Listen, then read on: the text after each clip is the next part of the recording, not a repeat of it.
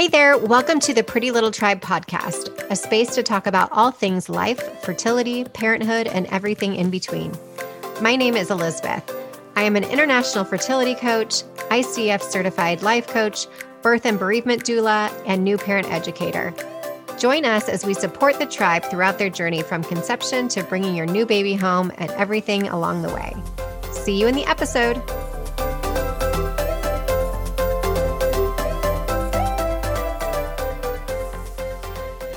Hey everyone, welcome back to the Pretty Little Tribe podcast. Today we have Eloise Eddington, who is the founder and editor of the Fertility Help Hub. Eloise, welcome. And can you tell us a little bit about what the Fertility Help Hub is? Absolutely. Thank you so much for having me today. Yeah. I started Fertility Help Hub a couple of years ago, and that was based on my own experience of infertility and really wanting to put together a lifestyle platform that gives people all of the fertility resources, expert tips, community support delivered in a modern and fresh way that I really didn't have or couldn't find when I was trying to conceive a couple of years ago. And so the platform does exactly that. It gives people the opportunity to connect and chat with other people who are going through exactly the same thing, and also to find experts and be educated on all sorts of different fertility topics. So it encompasses all of the above. That's amazing. Can you tell us a little bit about your fertility story?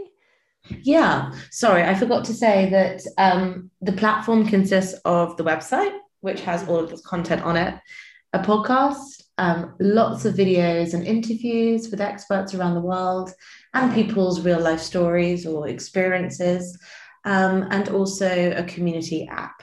So people can check it out if they'd like that support. Yeah, I will say it's a very robust website. There is a lot of information that is amazing. So please to go click on the link to check out the website and send it on to others who, you know, may be going through it as well and just even starting their journey, because it's a good place to learn all things around fertility, I will say. So again, can you tell us a little bit about your story and what your experience was with fertility? Absolutely. So in 2015, my husband and I tried to conceive. We were both 30. We just turned 30. We were so excited. And we'd never had any fertility tests done. And I started to think, well, actually, we probably need to check our fertility because we just don't know. And so we did. And we had the shocking revelation that my husband has azoospermia, which is complete lack of sperm.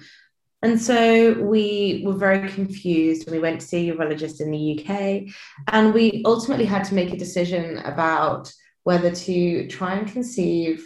We had to have treatment, whether to try and conceive with donor sperm or for him to have the microtesi operation to see whether they could retrieve sperm. So we decided to go down that route.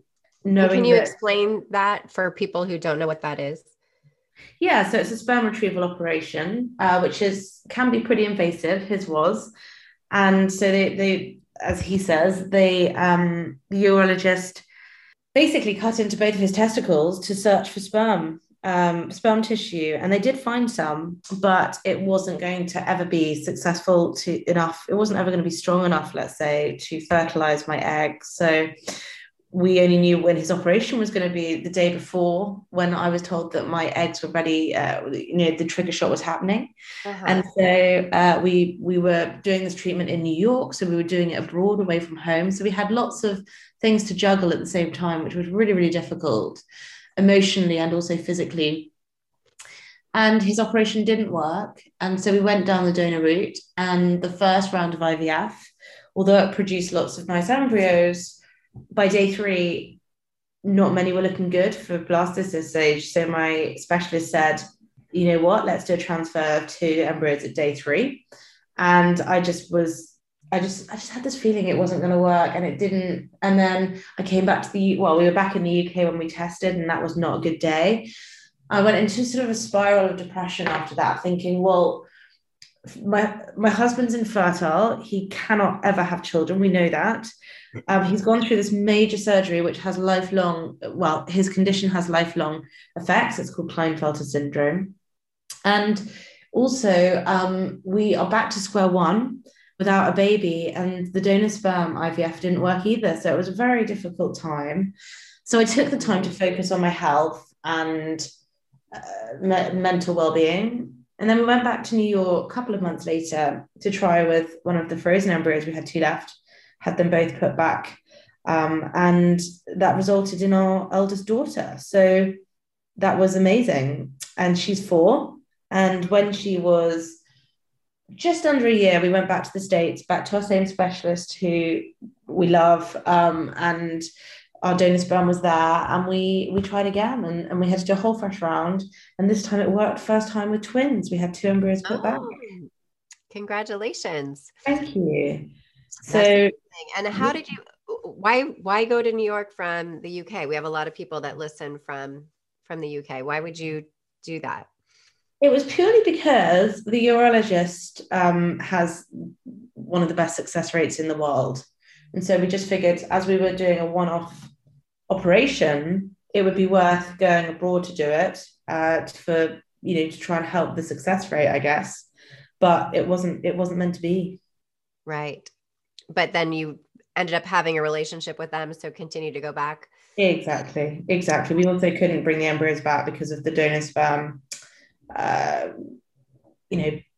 what he had consented to. And I built up a rapport with my specialist. They knew me and my body well, so it just seemed right to do it again there. Yeah. And you had success, which obviously that's the biggest thing, right? We become more connected with them once we have had a success, I feel like, too. So, and for anybody who has not yet gone down the road of having to be with a fertility clinic, I just want to say, and you can probably attest to this, Eloise, that relationship and the energy that you feel from the clinic is so, so important, because you will be there often and they are such a big part of your journey. So if you don't feel aligned with them or connected with them in some way, I would definitely, keep looking for someone that you do feel connected with. I could not agree more. Yeah. It's such an important part of that. So when your husband was diagnosed with this sperm situation, how did that affect your marriage, and how did he take that? And tell us a little bit about that for people that are going through, the aspect of the male factor in fertility and what that was like for you guys.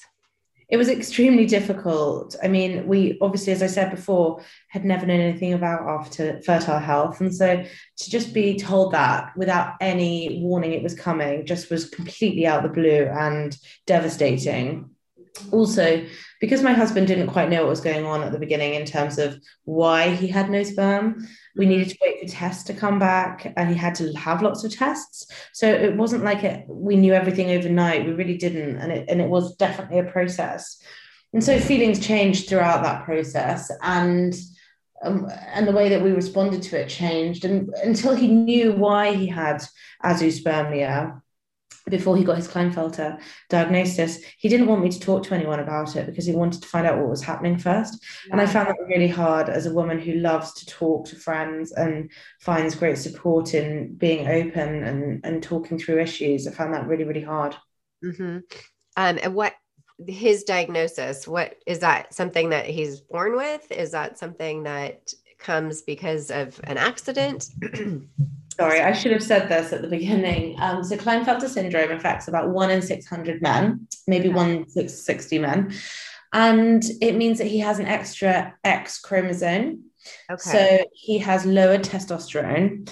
And one of the sort of side effects of having Klinefelter syndrome is infertility, as well as other things like being more prone to cancer and bone density issues. He's the tallest out of his 4 brothers by far. And has less sort of facial hair and body hair, and the testosterone is the reason why he had a lack of sperm. Okay. So he's on hormonal testosterone replacement now, which has its own horrible effects due to having the condition and having lower testosterone due to having the operation as well. Okay. Interesting. Thank you for sharing that information. I feel like, especially being a boy mom too, I'm definitely more curious of that, because I feel like it, as we all know, it's on a rise in general, as far as male factor and just being educated about the different options of what could potentially be happening, I think is always really good to hear and learn about. So thank you for sharing that. Of course.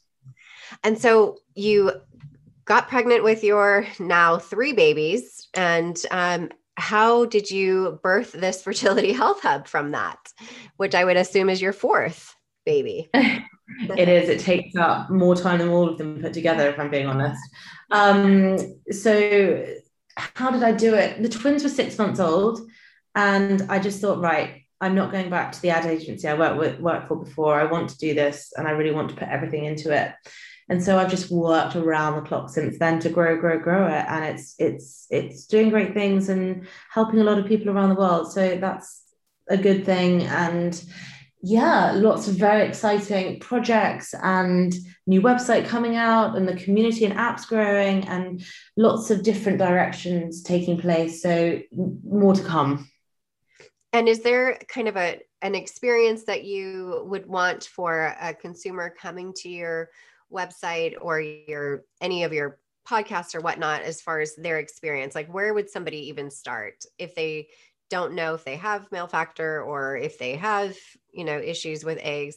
Is it just kind of play around and see where it is? Or do you suggest they go through a certain, workflow as far as figuring it all out?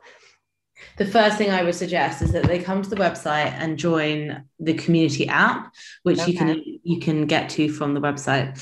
And there are thousands of amazing people in there, all with varying difficulties for when trying to conceive and at different stages of their journey. And people can chat and connect, find people with similar diagnosis, follow different topics of interest, take advantage of generous offers and discounts and giveaways and all sorts of amazing things I wish that I had.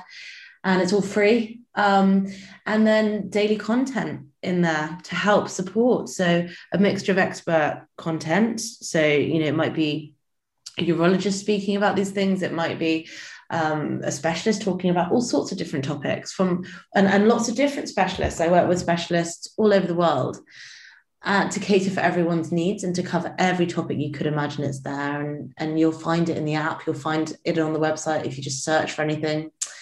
And you also will get the weekly newsletter, which has all of this amazing content on, and the podcast and the video content and the articles. So really, it's just a great way to gather information and community for free. Amazing. And both of those things, information and community, are so key in your success in conceiving, I believe, because you're able to get more information and learn from others who have gone through it and the experts that you just mentioned, as well as that community. Now, whether you show up, I feel like on an anonymous type of situation and you're not quite there to share your story, as long as you're there and knowing that other people are there to support you and are going through the same thing, and you're not alone and you're not broken, and there is an answer to help you get to become a parent, I think that's so huge when you're in it, because I know for me, just sitting there in that clinic, getting the blood drawn or whatever, you really feel so isolated. So this is such an amazing, beautiful hub to let people know that they're not alone in that. So thank you for doing the work that you're doing in this. It's really incredible. And worldwide, as she mentioned. So she's in UK, but as you will see on their website, there's people from all over the world and specialists all over the world and clinics all over the world. So don't feel like, it's not relevant to you if it's not, if you're not necessarily in the UK or whatnot. Definitely. And I think also to your point about community, some people are nervous about joining a community or our app, or, not sure about how much they want to say or what they want to say or whatever it might be. And I would just say to people who are concerned about that, have a look around and see whether it's inspiring for you and comforting for you, because unlike, dated forums online where it can sometimes be in your face and difficult to sift through all of the information and the chats, it's just a really special place where everyone is just so kind and so nice, and you can sit back and take things in, or you can get involved. And that's totally up to you, depending on what's preferable. And what I love about this too is that it's curated, right? So it's different than getting on a general site on Facebook or something where the information isn't necessarily accurate all the time, right? So if you have specialists there, you know that that is a person who is the expert in their field and giving the correct information. And I think that that's also really important because so many people kind of go down that Dr. Google hole or a Facebook group to try to find that community. But here it's curated. So you know you're in a place where the information is accurate and you'll be getting, you know, very good official information that is educating you on your situation. Definitely. It's key, isn't it, to have trust, to get trusted resources and advice. Absolutely. So also as far as the, I see you have some clinics that are on board, and to me, that's key as more and more clinics are showing up around the world, which is amazing and much needed. But how's your experience with getting them on board to realizing that this is the customer, the patient needs more support as they walk out the door? And that's kind of where, from me, I always said, once you walk out the clinic door, that's where we pick up. How has that been for you to kind of get them to realize, like, okay, yes, they're great at the scientific portion, but there has to be more awareness, I guess, on the mental side of it as well, of what these patients are going through. Have you found that they're pretty easy to get on board here, or are they resistant to that? What has your experience been with that? It's a great question. And it's very varied. So some clinics are really kind of not interested and very traditional in the way that they speak to people. And, you know, you see some of the marketing and you just think, oh my gosh, like that's never going to resonate with me from someone who's experienced fertility issues. It's not, you know, it's not speaking to me in the way that I feel inspired by or comforted by. And, you know, they don't see the community side and see what a force that is and how it can be educational and inspiring. And this is the way that people are consuming information now, all online.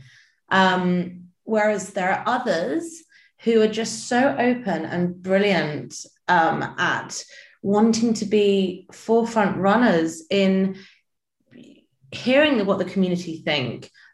They have their eyes open and they want to listen and find out about people's experiences, and they want to educate people. And that is so refreshing and rewarding to hear.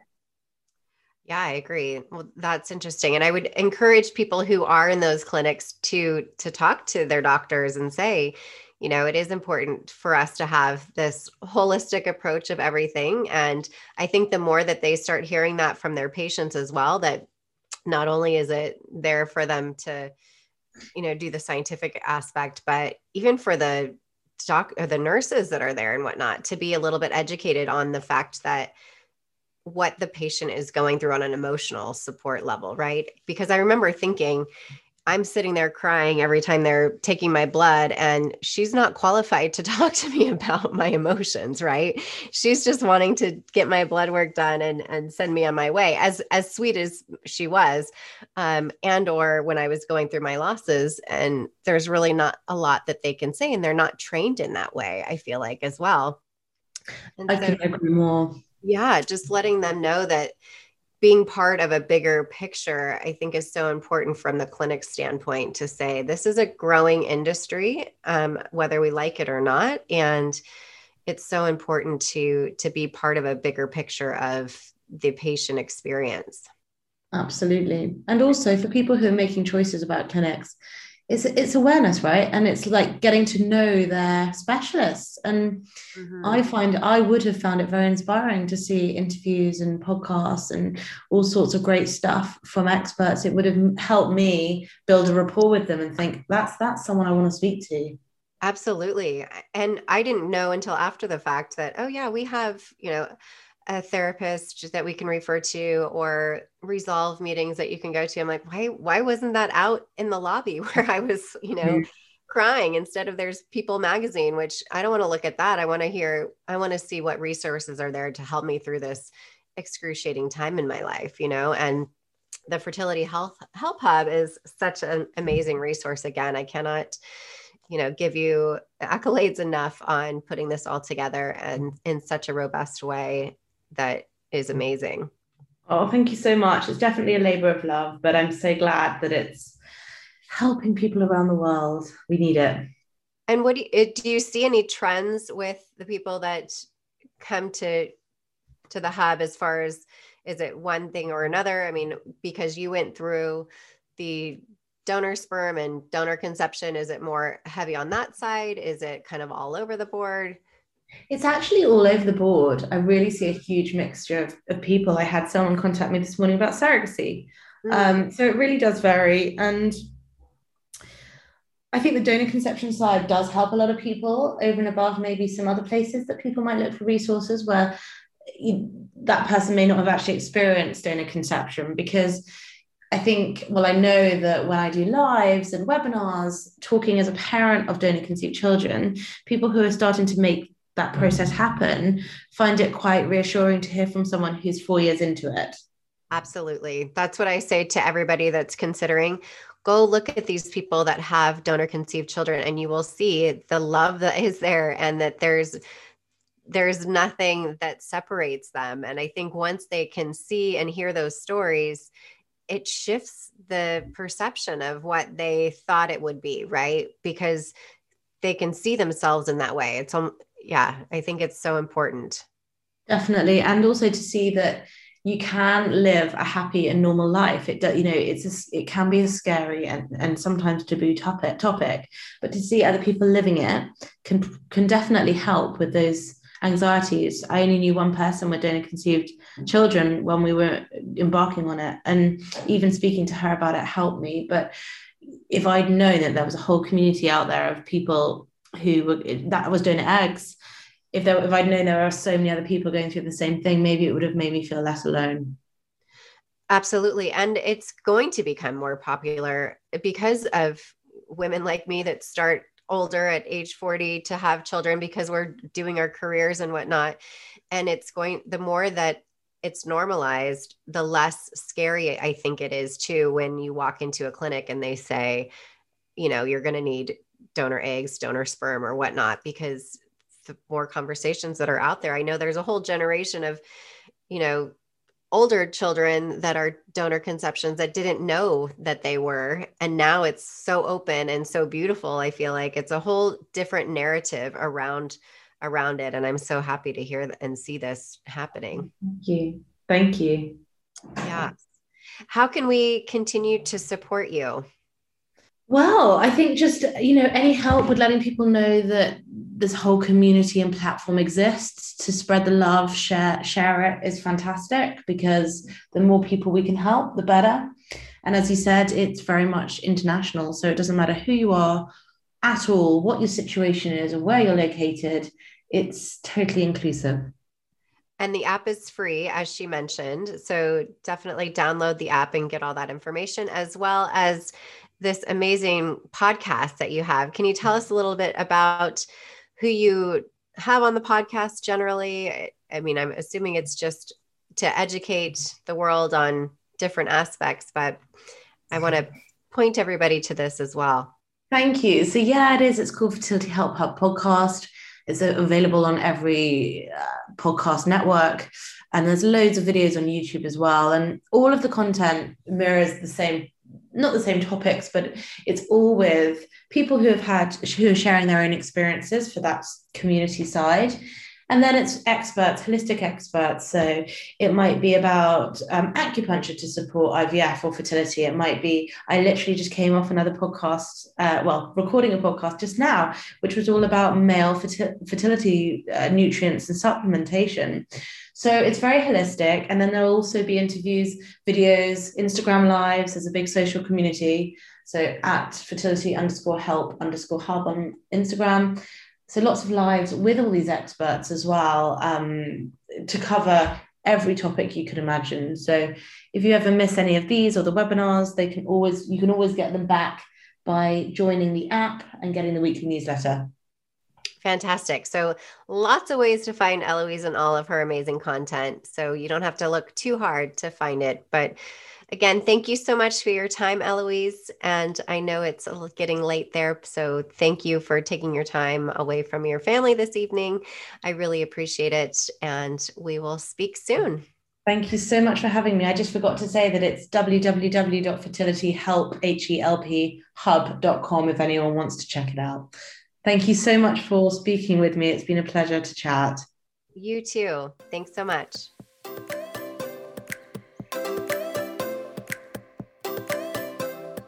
Thank you for listening to this episode of the Pretty Little Tribe podcast. Follow up on Instagram at the Pretty Little Tribe or at ElizabethKing_coaching for updates, resources, and a community to connect with. If you are looking for extra support and tools to guide you along your TTC and parenting journey, visit elizabethking.com. Don't forget to rate and review the podcast everywhere you're listening for a chance to receive a special gift. Visit elizabethking.com/Pretty Little Tribe podcast for more information on how to enter. Any review counts. I just appreciate your honest feedback so I can provide you with the best support possible in your TTC and parenthood journey. Thank you so much for listening, and we'll see you next week.